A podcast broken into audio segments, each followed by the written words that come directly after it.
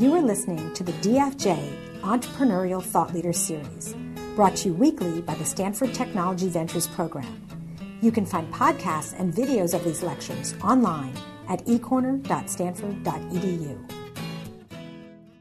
On today's episode, we have Olivia Fox Cabane and Judah Pollack, authors of the new book, The Net and the Butterfly The Art and Practice of Breakthrough Thinking. Olivia is also the author of the best selling book, The Charisma Myth, and Judah is a strategy advisor who focuses on leadership. Here's Olivia and Judah.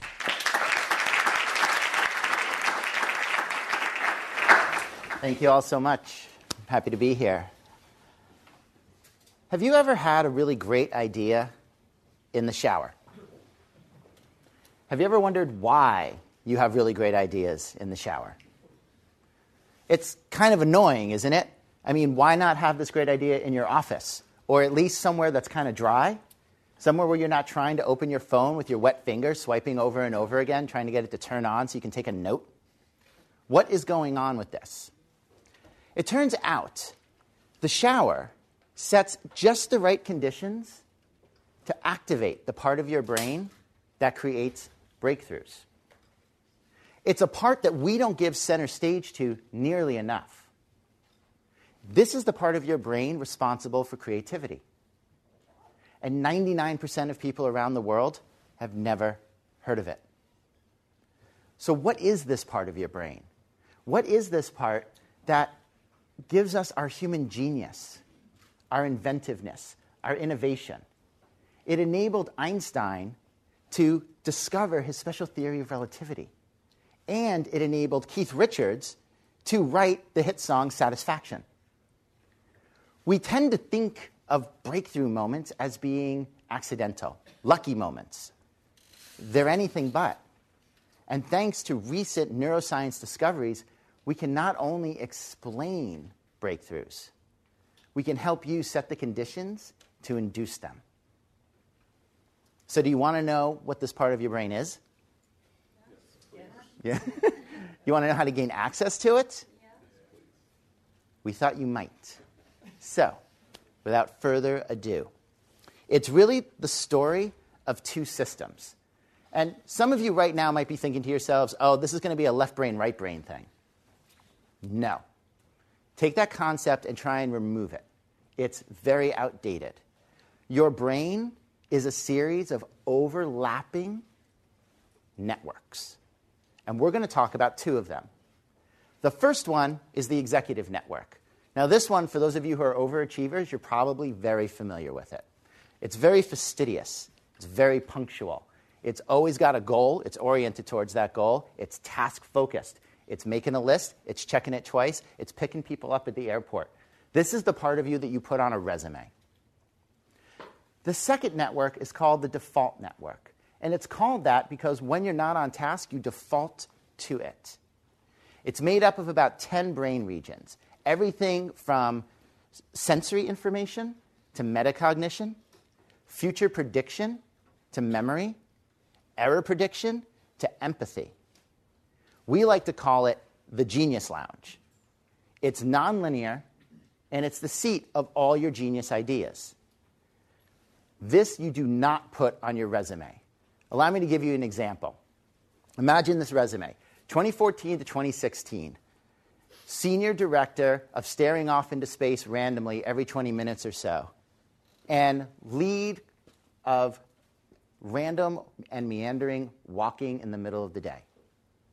2017 to present, got promoted, SVP of Imagining the World Without Trees. It's kind of a ridiculous thing to put on your resume. The thing of it is, is it shows our biases. It shows the level of our biases that we would never put anything like that on a resume because the science tells us that it is exactly these sorts of behaviors we need in order to have breakthroughs. Whether it's Dmitri Mendeleev waking up from a nap and having the periodic table in his head, or Werner Heisenberg walking home from dinner with Niels Bohr across a park and suddenly discovering the uncertainty principle. The stories about this process are seemingly endless. Now, at this point, some of you might be saying to yourselves, well, I- am just not a creative type. I want to promise all of you that everyone in this room has this system that we're talking about. You have the same exact system in your brain as Einstein. To say I'm not a creative person is equivalent to sitting on a couch for two straight years, basically not moving. And your friend comes over and bets you you can't do five push ups. And when you can't do even one, you roll on your back, you give a big sigh, and you go, Well, I guess I'm just a couch potato. I think I'm going to double down on this couch sitting thing. You know that's not true. You know you have muscles, they've just atrophied. When you say, I'm not a creative person, it's the same thing. Your brain has the muscles, you're just accepting the fact that you're a neural couch potato. What you need to do is practice. Breakthrough thinking is not a theory, it's something that you do. And so you have to get your brain in shape for it. And that means practicing. So, what is it that you have to practice? It's three main things. These are the three keys to breakthrough thinking neuroplasticity, associative thinking, and mode switching. We use these with individuals, we use them with teams, we use them with entire organizations. So let's start with neuroplasticity. Eric Weihenmayer has climbed the seven tallest mountains on all seven continents. Now, this means he has climbed the 16,000 foot Mount Vinson in Antarctica. Personally, I don't know why you would do all seven mountains on seven continents, but he did. It's impressive nonetheless. What's even more impressive is that he is blind. And so you might ask yourself, how did he manage to do this? And the answer is he used a mechanism called a brain port. The brain port is a camera with a little relay that sits on the tongue. The camera converts visual data into electrical impulses, just like your eye does. But instead of sending it up the optic nerve into the brain, it sends it through the tongue into the brain. Now, Weihenmayer's brain was not built to interpret visual data through his tongue, but his brain rewired itself to be able to do that. The most important thing you have to understand about neuroplasticity is that your brain is a physical structure. Your brain is rewiring itself every second of every day. For you to have a new idea, you have to literally build new neural connections between your neurons, physical structures. When you have a breakthrough idea, there is a physical corollary in your brain. You can literally look and see the new neural loop that has been created to create this breakthrough. Now, the exercises I'm going to share with you right now are not necessarily going to create breakthroughs for you. But what they are going to do is build up your muscle. It's kind of like doing cardio and strength training if you're an athlete. So here's the first one. And this one we tend to do with teams a lot before getting to a larger question with them. It sort of pops their brains open. So I want you all to close your eyes. And if you're listening to this on a podcast and driving right now, please don't close your eyes. and don't look at your phone. But for the rest of you, please close your eyes. And I want you to imagine this thought experiment. What would our world look like if gravity stopped working at 10 p.m. and then started working again at 7 a.m.? How has our culture evolved if that is the situation? Are there nets over everyone's homes? Are the people who own the nets the richest people on the planet? Do people put their beds on the ceilings and then put mats on the floor in case they fall and oversleep? How do teenagers decide to rebel and get in trouble? Do they grab a bottle of alcohol and cut a hole in the net and just float off somewhere? Depending on who you ask, you get different answers. Designers start designing whole houses to be careful for this. Artists start depicting all the beautiful art that could be created in zero G. Okay, you can open your eyes. One of the things to look for is how was that experience for you? Was it exhilarating? Was it exhausting? Was it frightening? Was it a lot of fun? How comfortable are you in engaging in these wide open things? And when you came upon an idea you'd never come upon before, and you had to build the structure in your brain to actually visualize it, that's plasticity. Here's another one you can play with at home. Turn on a foreign movie with no subtitles for 20 minutes and try and figure out what's going on. Notice what you pay attention to. You might start paying attention to the tone of voice, or the way the camera is angled, or what people are doing with their faces or their bodies. You start taking in completely different information, which is forcing you to build completely different connections. Again, it might seem like very far afield from having a breakthrough, but it's building the muscle towards those breakthroughs. That's the important part. When it comes to plasticity, it works both ways as well. It's not just about building new connections, we also have to prune away old useless connections in order to make space. So, your brain has a delete button. We have an article about this on our website. You can literally set your brain to forget things so that you create more space so you can have more and new ideas. It's working on both sides. That's just a very quick run through how neuroplasticity plays into this. The next tool is associative thinking. Now, associative thinking is kind of the, the magic of the brain because it's taking different ideas that you may not think are connected and bringing them together and finding the pattern, finding the similarities between them that can allow you to have a breakthrough. Steve Jobs once said, Creativity is just putting things together. And in many ways, your default network is just putting things together. So Samuel O'Reilly was walking down the street in New York in the early 1900s and looked in the window and saw one of Thomas Edison's least successful inventions, the electric pen. I'm guessing most of you had no idea that Thomas Edison created an electric pen. That's how successful it was. But O'Reilly saw something in it and he took it home and he started playing with it and he created the world's first modern tattooing machine. He was a tattoo artist. He saw something in it. It didn't have to be made out of the blue. He could associate to something brand new and shift the way he responded to it, shift the way he reacted to it. I want to show you this. So, this is a write up of the opening of the plot of Disney's Pocahontas. This is from a guy, Matt Bateman, online.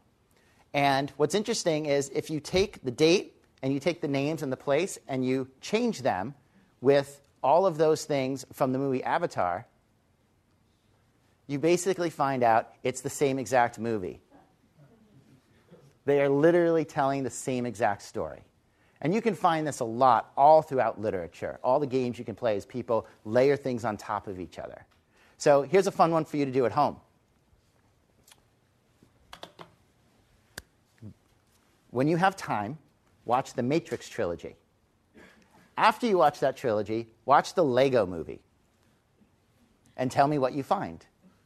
And you can play this game with all kinds of movies. You can play this game with all kinds of books. The patterns start playing over and over again. It's kind of fascinating and fun. So the question becomes where's the rubber meet the road on this stuff? Why are we even bothering with it? So, Bill O'Connor from Autodesk is the head of the Human Genome Project. And they've come up with seven essential innovation questions, which at first you're like, are you kidding me? But you actually go through it and you find out that it's actually a very effective guide to lead you through any kind of solution you're looking for and looking at it from multiple angles, multiple directions, helping you associate it in different ways. So the seven questions are look, use, move, interconnect, alter, make, and imagine. Now, those seven, each of them breaks down into six sub questions. So it becomes a very long list that you can popcorn through. And Bill does some amazing consulting work using this. But what it does is it creates a concrete frame around which to engage in a very ethereal process, which is the breakthrough. When I work with special forces, we do it in a slightly different way. And we look at historical situations and ask ourselves can we learn anything from what happened in the past to gauge what's going to happen right now? We took a look at the Arab Spring and we compared it to the revolutions of 1848 and discovered amazing similarities that actually predicted how the Arab Spring was going to play out. And at another time, we took a look at how Germany almost won World War I because of decentralized communication and how there were lessons to be learned about fighting Al Qaeda at the time. So, looking into the past to gain a sense of what's going on right now can have a huge effect on what you see as possible, what you see as a breakthrough. One last story I'll tell you about this. Henry Ford West Bloomfield Hospital needed a new CEO, so they hired Gerard Van Grinsven. He had never worked in a hospital in his life. However, he had a lot of experience creating a very attentive, supportive staff. He had a lot of experience being on call at any hour of the night. He had a lot of experience of getting people into their rooms quickly, and he had a lot of experience of putting the guest first. He had been an executive with the Ritz Carlton hotels for 25 years. West Bloomfield has become one of the best hospitals in the world, famous for its breakthroughs and its innovations. All because somebody was able to see the connection between running a hotel and running a hospital and how moving from one to the other could have a positive effect on the hospital. It's being open to these possibilities that is one of the key elements to doing this work. And that's why I'm encouraging you to play. Have fun with these things. Find the patterns where you can. Go far out of field. Carl Jung's entire opus that he's passed on to future generations started when he decided to go into his backyard and start playing like he did as a child. So the next time you're hanging out with a little kid, play with them. Don't watch them play.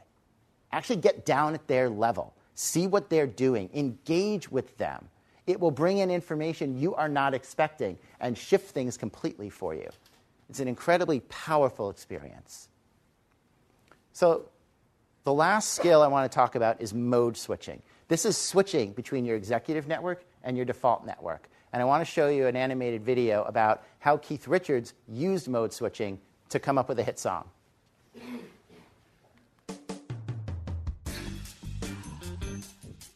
Florida, 1965.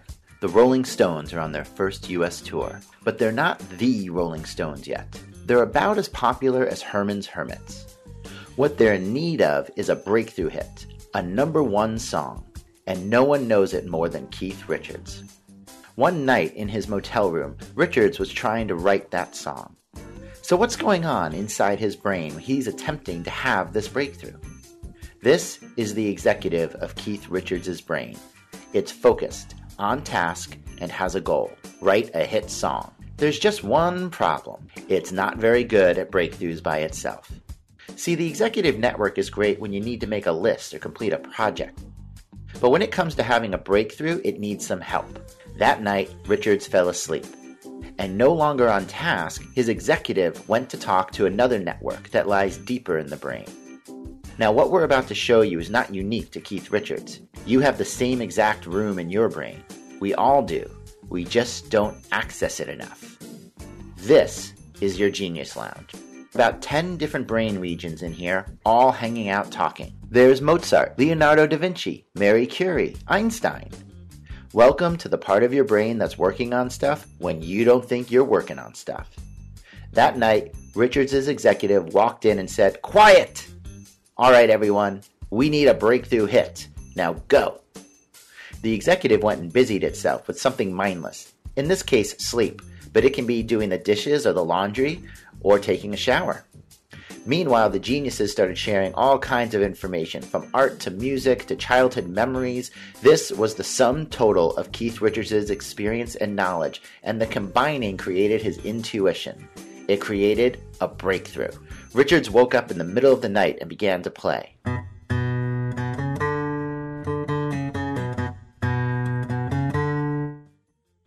That was how the Rolling Stones got their breakthrough hit Satisfaction. But it is not just Keith Richards. We all have an executive and a genius lounge in our brains. The key to having more breakthroughs is learning how to switch between the two modes.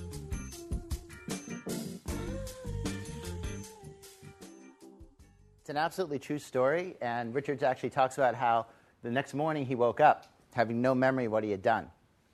And he saw the tape recorder had run all the way out. And so he rewound it, and it was 59 minutes of him snoring and about 30 seconds of the opening bars of Satisfaction. And he said he fell right back asleep, and you can hear the guitar pick fall out of his hand and hit the floor. These stories, as I said, they're kind of legendary. They're happening all the time. And it's about this ability to kind of step into this open space where we allow different random ideas to connect with one another, and then to step back out, to switch out of that mode, back to the executive because we're going to have a bias one way or the other. Some people are going to have a bias for the executive, and they're going to say the executive network is what gets everything done. It's all about hard work, it's about perspiration, it's about discipline. Anybody can have a good idea. It's all about the implementation. I'm sure you've heard all of these things at different times in your life. Other people are going to have a bias towards the default network. It's all about staying loose, giving yourself time, being open minded, just letting things emerge. Both are completely true. What we need is we need the openness to allow them both to happen, to switch back and forth. Now, when we work with individuals, one of the things that we do is work with them to create these spaces. These are the sort of spaces that happen when you're falling asleep, when you get into the shower. We have a bias against them. We feel like if we're not using our executive network, we're not really working. And we feel like if we're using our default network, somehow we're slacking off. Somehow this isn't what we're supposed to be doing. But to actually create time, to actually use our executive network to create a focus, to say, this is a goal I want, to fill our brains with a certain amount of information, and then to be able to switch modes, to be able to let go. And just let your brain wander about. This is the key. Because then, when you actually have an idea, it will come back into your consciousness, and now you need the discipline again. Now you need to work on it. When it came out of his head and he had those opening eight bars from Keith Richards, it wasn't done. The Rolling Stones recorded it the next day in Chicago, and they recorded it as kind of a slow, bluesy thing, and nobody liked it. It didn't work. Two days later, they were in LA. They had a different producer in a different studio, and the rest of the band started weighing in on what it should be. And from all of that back and forth, that's when you ended up with the satisfaction that we all know. So the switching between the giving yourself the focus, but then giving yourself the leeway to have the idea, and then working hard on the idea. This is what makes it all possible. Now, we've adapted what we've learned from the brain for people to use with their teams, for people to use with their organizations. One of the things that we talk about, and we have an article about this, is what we call quiet and loud brainstorming. This is a way of bringing mode switching into a room full of people, where you simply give everyone a topic and then it's quiet for the first five minutes or 10 minutes, and everybody writes down their thoughts. Then you open it up and it gets loud for however long, a little bit shorter, five minutes, let's say. Everybody shares their information, and then you, everybody goes quiet again and writes what they think. You keep bouncing in and out like this through this brainstorm, and it gives everybody a chance to bring their ideas to the table. It kind of opens it up in a different way. Another one that we like to use is biomimicking the brain. So you've got this structure, you've got all these different pieces that your brain is using to create a breakthrough, to connect different ideas. And so what we did is we figured out that if you fill the space with people who are mavens, they're really on top of what's going on in the world. People who are makers, they love building things. People who are deep theorists, they're just caught in their heads and they know all of the theories. But then people who are wide generalists, they know a lot about a lot of things. Then you get people in there who have a lot of empathy. You get people in there who have a tremendous amount of experience all over the place. And then you have people who are kind of like they're they're deep in this in terms of their memory. They've been around the block before with whatever it is you're working on, they know the history. This is a way to actually mimic what your brain is doing when you have a breakthrough, but to mimic it outside, to bring all of these disparate pieces together and then engage them in mode switching, which can create more of these breakthroughs. The reason we ended up looking at how to take what the brain is doing and apply it to people and organizations was because we kept, running into these issues our clients had. They kept getting told, you need to be more collaborative. You need to diversify. You need to decentralize. You need to be flatter. But nobody had any idea how to do these things. And so people did things like have open offices. They decided to have Slack channels. How's that working out for everybody? Right? Everybody's wearing headphones. They're reserving, they're reserving conference spaces so they can sit alone and they're lobbing bombs on open Slack channels and just creating all kinds of mayhem. Because nobody knows how to do this. But our brain has actually mastered how to handle complexity, how to move through complexity and find the signal for the noise. And so, by using the brain's systems and processes as a guide and mimicking it to build tools, we have enabled people to start engaging with the complexity of the world while at the same time being effective at being collaborative, allowing diverse voices into the room, being more transparent, being more respectful. This is where the study of the brain is paying off in huge dividends because it is so well evolved for the world that we live in. These are the three main tools neuroplasticity, associative thinking, mode switching. But the question is still there what is it to have a breakthrough? What's it like to have a breakthrough? Well, it kind of depends on your own personal breakthrough style. We've identified four. Now, that doesn't mean these are the only four, but when we looked around, it kind of broke down into one of these four styles. The first one's Eureka breakthrough, which you all kind of know about. This is when you suddenly you know it, it's concrete, it's certain. And there's a great story about the um, Black Hawk helicopters during the Iraq War had Lexan windshields, which is a hard plastic that scratches very easily. It's also used on NASCARs. So these two NASCAR fans who were in the Na- National Reserve were looking at all these scratched up windshields that was costing the Army a fortune, and they were like, well, why don't we do what NASCAR does? They have these mylar tearaways that they put on top of the windshields. They take all the scratches, you pull them off at the end of the race, windshield's fine. They did that. Army saved millions upon millions of dollars. And this was just, they had a moment. It just made sense to them. They saw it. That's Eureka. Then there's metaphorical breakthroughs. These are less certain. You kind of you get an image in your head, you get a picture, you get an idea. You have to interpret it to get the aha moment. And the most famous one, I apologize for the mispronunciation, Olivia, is by August Kekule. He's German. I apologize if I just mangled that. Who was working on the shape of benzene in the mid 1800s. And he had a dream about a snake eating its own tail and realized, oh, benzene shaped as a ring. It was in the interpretation of the dream that he was able to have his breakthrough. So at first, you just get an image and you're like, okay, great, that was helpful. You have to work on it. Again, bring the executive network in to work on it to make sense of it. The third one is intuitive breakthroughs. Intuitive breakthroughs are also less certain. You, you know a certain direction to go, you know a path you want to go down, but you're not sure where it's going to lead. And a great example of this is Chuck Yeager, first person to fly faster than the speed of sound. And before he did it, every pilot had died. No one had gotten faster than 0.85 Mach, and the controls would get difficult to use, the plane would start to wobble, and the engineers were starting to think it was impossible. And Yeager had he had a moment. He was like, I think the plane's going to get easier to fly the closer I get to the speed of sound. Now, there was no reason for him to know this. The PhDs, they didn't think this was true. But sure enough, when he went up in the X 1, the closer he got to Mach, the easier the plane got to fly. How did he know? He had an intuition. There was something about his deep mastery of flying that enabled him to see what was going to be true, and he trusted it. Now, the last one is called paradigm breakthroughs. We don't spend a lot of time on this one because it's rare. This is world changing relativity style breakthroughs. They tend to be, to a certain extent, around the luck of timing. They tend to be based on a lot of previous breakthroughs.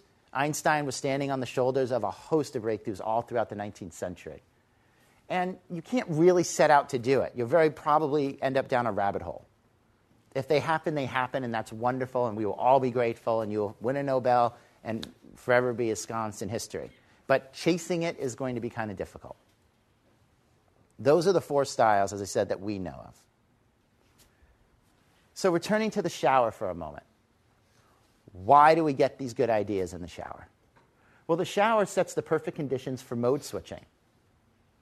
You step into the shower, and your executive network has just enough to do to keep it occupied. You're going to clean yourself. That's fine. It creates a wonderful space for your default network to start coming on, start working. And you bring your neuroplasticity in, which gives you the muscle to start making different associations. So the shower becomes a perfect place to bring all of these tools together.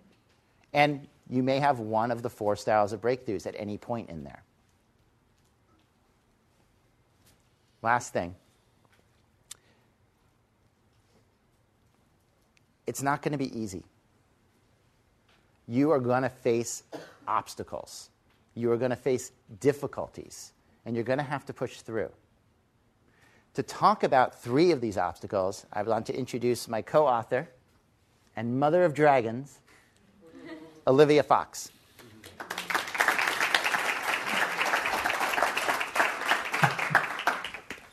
How many of you have been scared watching a scary movie? Please raise your hands.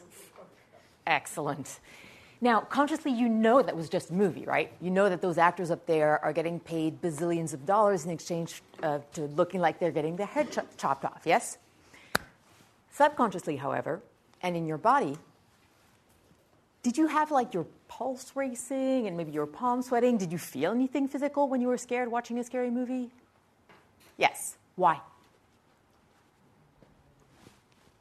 Um, with me, please speak up, shout out. Hmm? The brain. The brain is not very good at knowing the difference between imagination and reality. Let me be a, a tiny bit more specific. And um, I'm going to try to keep on time, so we're going to skim over a lot of stuff.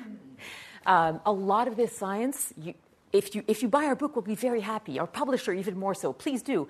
But a lot of this stuff is available for free on our website, thebutterfly.net. So, thebutterfly.net. So, um, imagination and reality affect a lot of the same pathways in the brain, and they have a lot of the same effects in the body.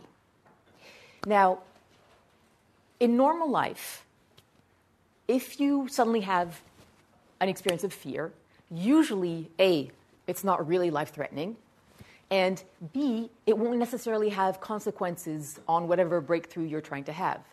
However, why is fear a problem for breakthroughs, breakthrough thinking, and innovation? Well, what happens when you're scared? What does your body do? Limbic system, fight or flight. Yes, so tell me about fight or flight. You're a zebra running away from a lion. What does your body do? Okay, focus on what? Let's get specific. I'm amazed. I would have expected you guys to know this. Seriously. Come on. If you're running away from a lion, you're a zebra. I know it's a, you know what? Stay human, that's fine. You're running away from a lion. What does your body do? The fight or flight is designed to be an asset, it's, it's supposed to help you. What do you think your body does?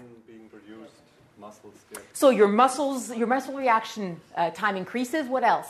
Adrenaline Adrenaline. What does the adrenaline do? It's an excellent signal. The adrenaline. What does it lead to? raises blood pressure, Raises blood pressure. What else?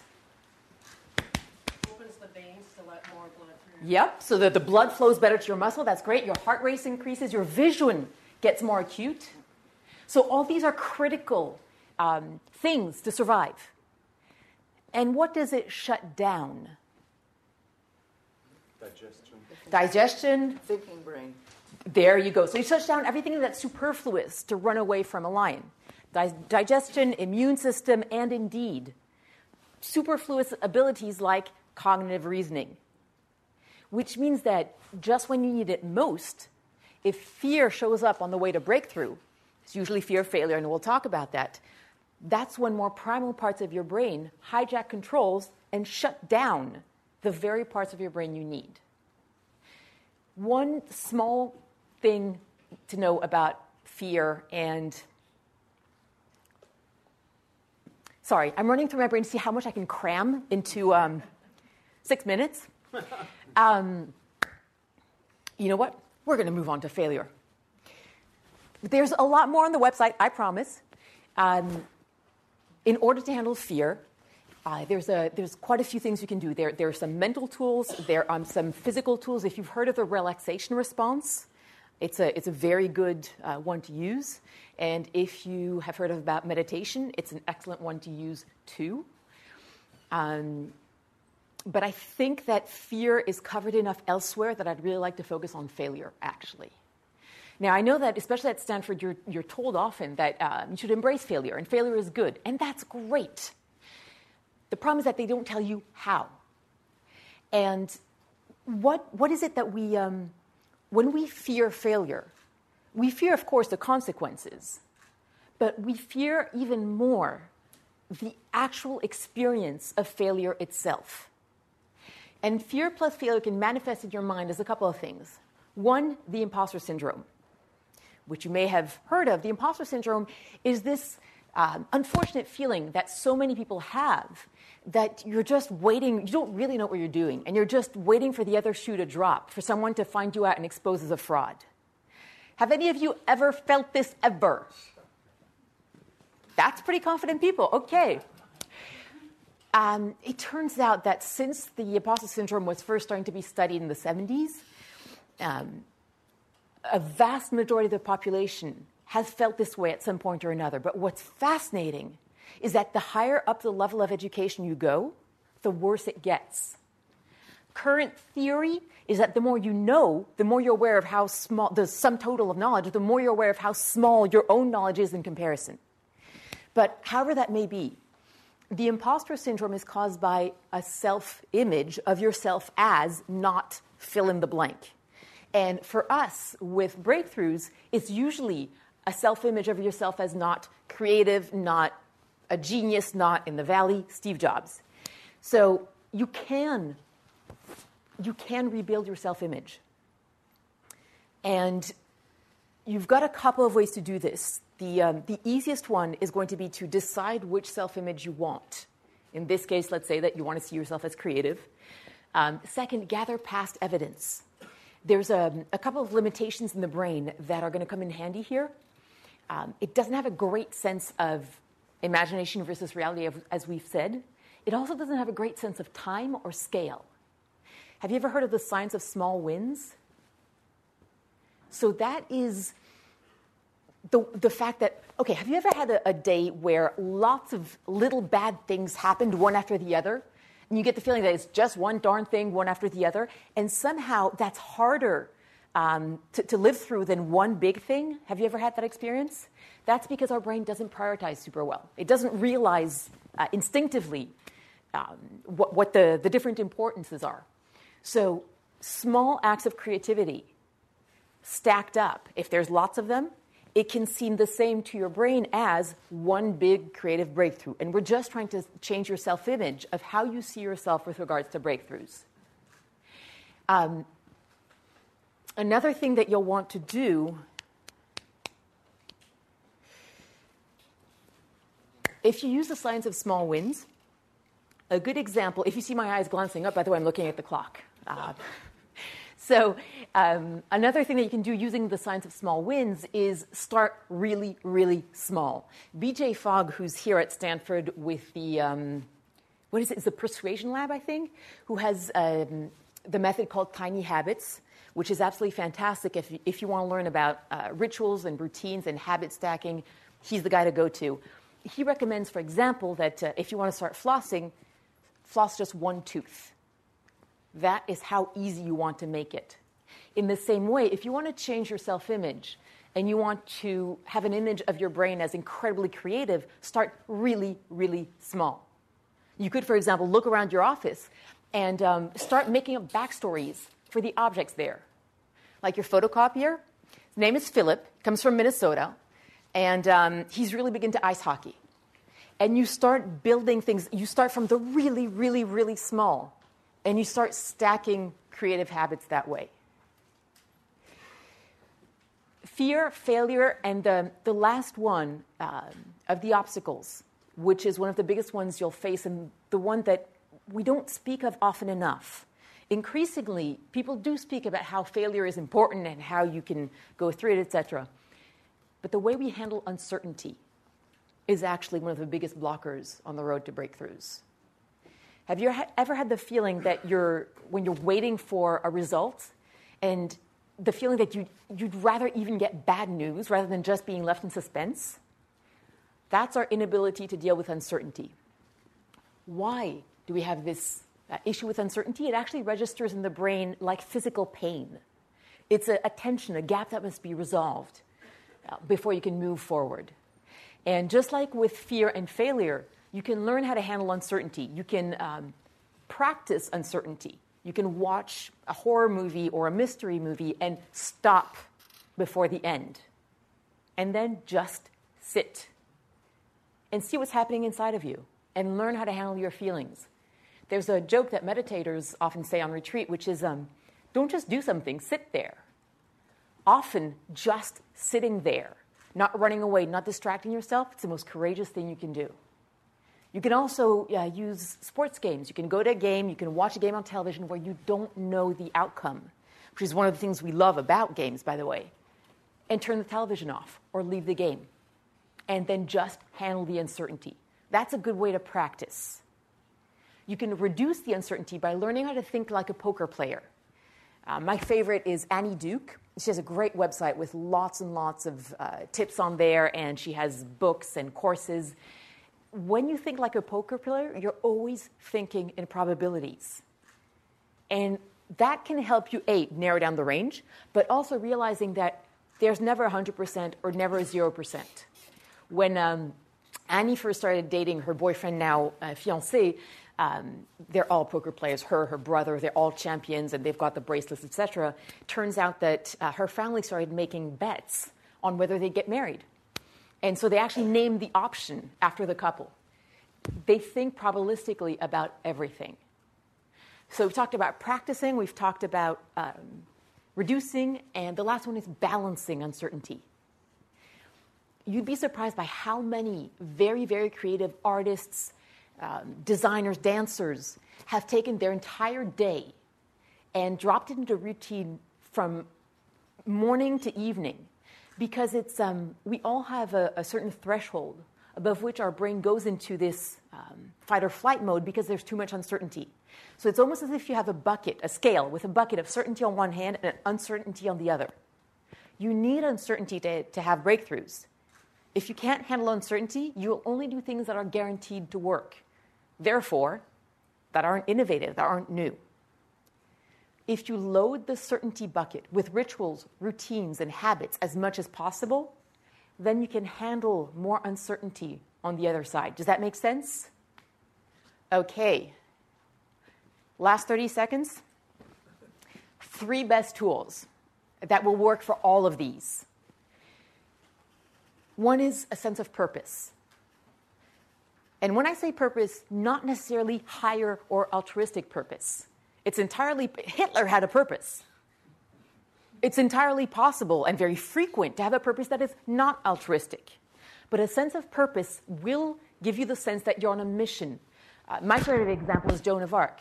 This is a, uh, when she started out, 12 year old illiterate peasant girl who, and this, believe me, in medieval France, I'm French, I would know, this would really be, un- it was, still is, unheard of.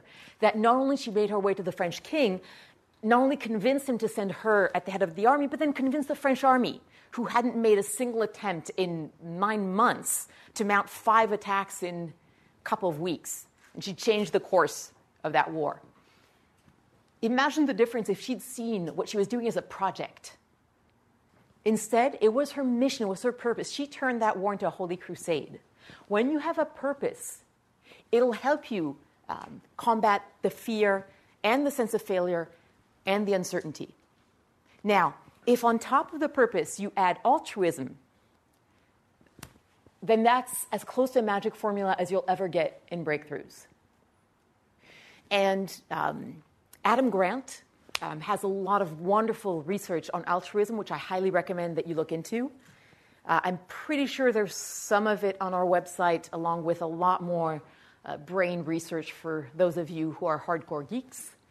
Um, altruism is measurably boosts creativity, and it can also help you combat all of those three. Um, lastly, meditation. You've heard of it in all sorts of ways, so you know it's good for you. Think of it not like a spiritual practice, think of it as a toolbox. You wouldn't use a hammer and a screwdriver for the same purpose. Well, you shouldn't use metta or vipassana uh, meditation for the same purpose. It's a toolbox. There's a lot of sites you can learn about meditation. I think that's it. Thank you very much.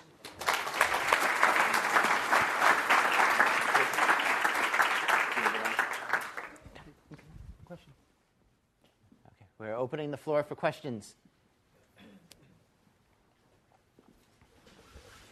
So there's a destructive as well as a constructive side about creativity. Salvador Dali said, The only difference between myself and a madman is that I am not mad.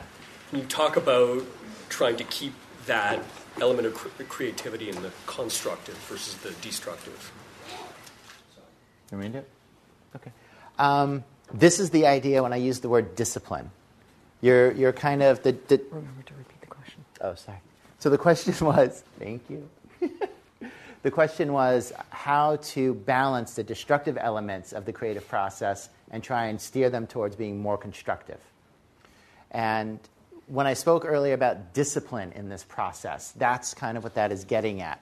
It's very romantic to want to just disappear into the default network and just imagine all these wonderful things and, and float out and not even think about the consequences of them. Just feel like this is what's important.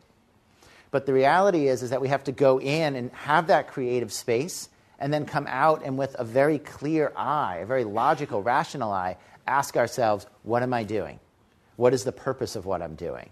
So it's the lack of discipline around the creative process that leads to the possibility of that destructiveness. So there's this mythology we have about being creative where you're just you're crazy and wild and it just pours out of you like a fountain and isn't that amazing? And there are a lot of artists like that and a lot of artists have been incredibly self-destructive. But if you gain the inner discipline around the creativity, that's how you deal with that situation.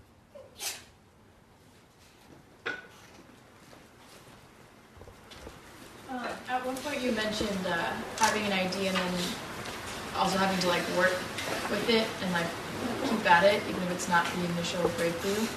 What? How would you uh, describe like knowing when to bail on an idea? Like you know, like how, how do you know when to when it's not worth putting in that?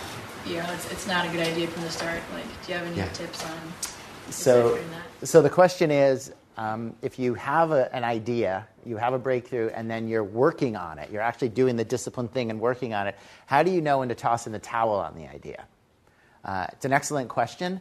There is no exact answer, Some, and it depends on where you get information. Some people will feel it in their bodies. Some people will just know, like, it's exhausting me to keep working on this. And at that point, I'm done. Other people will feel kind of an intellectual wall. They'll just realize, I just, I'm just banging into a wall here. Some people are going to feel it literally in your heart. You're like, my heart's no longer in this. I was very excited about it, and now I'm not. So there's a certain element of just listening to yourself and asking yourself where you feel about, about how you feel about this. But another element is going back in.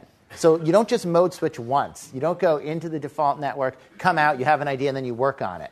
It's a dance that you're constantly moving back and forth. So if you find yourself hitting a wall with an idea, put it aside, leave it alone, see if something comes to you later. It might take a little while. Screenwriters, novelists, painters, everyone has a story about taking a piece they're working on, putting it in a drawer, putting it under a bed, coming back to it later, when suddenly with fresh eyes they see something. So, again, if you get into that executive network mode and you're just trying to drill down on something and it's not working, that might be time to pull back. There's also something about your question, which is um, can you please give me a, a deadline? I want to know for sure. And that's for a lot of us who work on it, who are driven by the executive network. We want a formula that'll tell us, well, at this point, you know that it's no longer worth working on it. And what we hate is the uncertainty of not knowing when we should bail. That's exactly what you need to learn how to handle. Because unfortunately, I know you're going to hate this, but there isn't an answer. And Judah's going to give you all sorts of intuitive. We've behaved very well up until now. I'm amazed. Eight minutes, it can't go too far bad. Um, he's going to give you all sorts of intuitive, et cetera, et cetera. For people like me, it drives me batshit crazy. Sorry, unfortunately, there is no hard answer on that one. So on the other side, sometimes we come with what we think is a breakthrough, we think is genius, and then the next day we think, what was I thinking? Was I chemically aided like Keith Richards in coming up with the idea? How did I get there? Now, sometimes those are slams on our egos the thing I thought was brilliant, I realize now this was a really poor choice. How do we sort of balance when we think something is great and then we realize later, not so great? I think we can. Uh, would it be uh, fair to say that what you're asking is how can we evaluate what we've just come up with, whether it's what's in your net? Okay. So there, there are a number of tools, and this is where you come out of that creative space and actually look at your idea in the light of day. And sometimes it's just having that hard and fast look the next morning. Sometimes it's having a crew that you, you run things by, that you trust, that you feel safe with, and you go to them and you're like, So I had this idea. I think it might be genius, but it might be crap. And you know that they'll tell you the truth.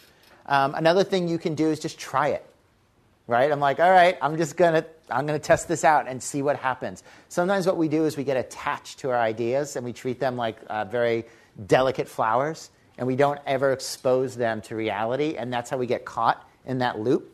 Which also goes back to the earlier question of like, just taking your idea if you're, if you're stuck on and just put it out in the world and see what the world does with it. And that can sometimes shift you. And sometimes it's, it's harsh and you're like, well, I'm not good an idea. And you're like, oh, and you kind of want to slink away. But that's, that's sort of a part of it.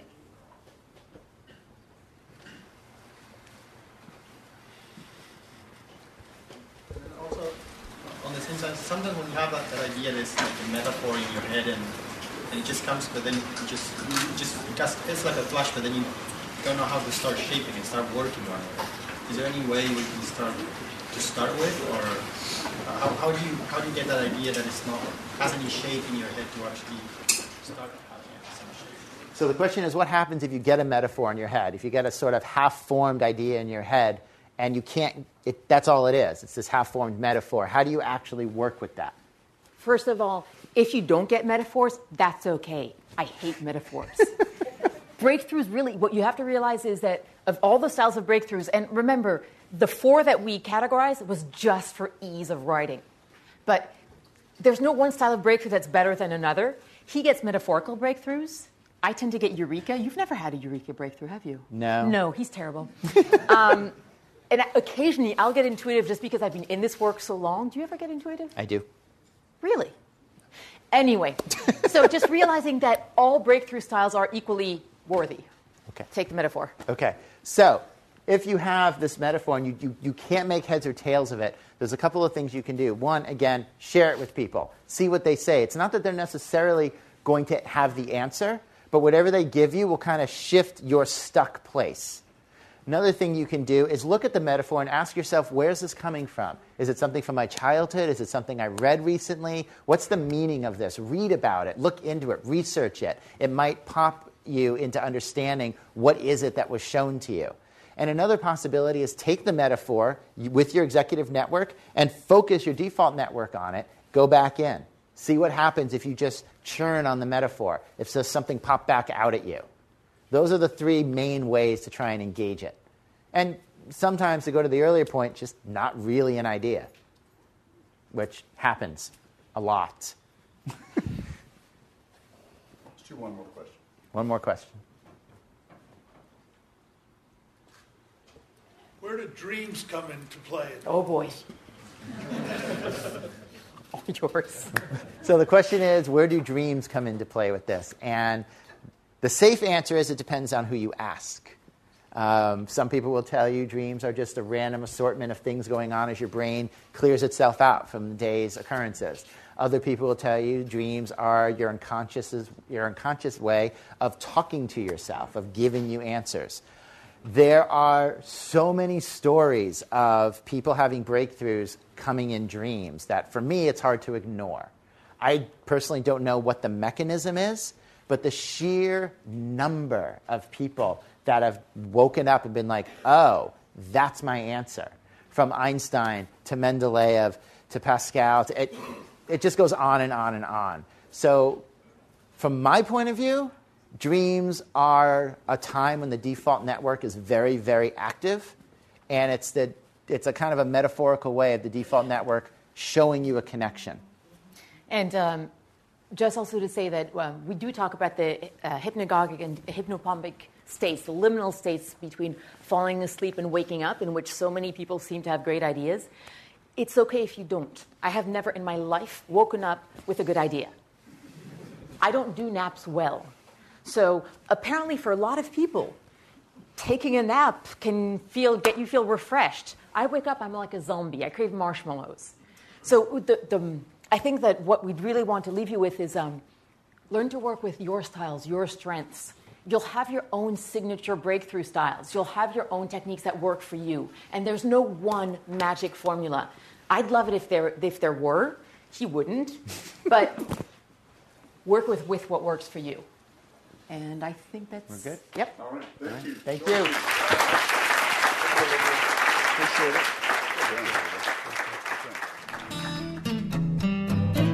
You have been listening to the Draper Fisher Jurvetson Entrepreneurial Thought Leader Series, brought to you weekly by the Stanford Technology Ventures Program.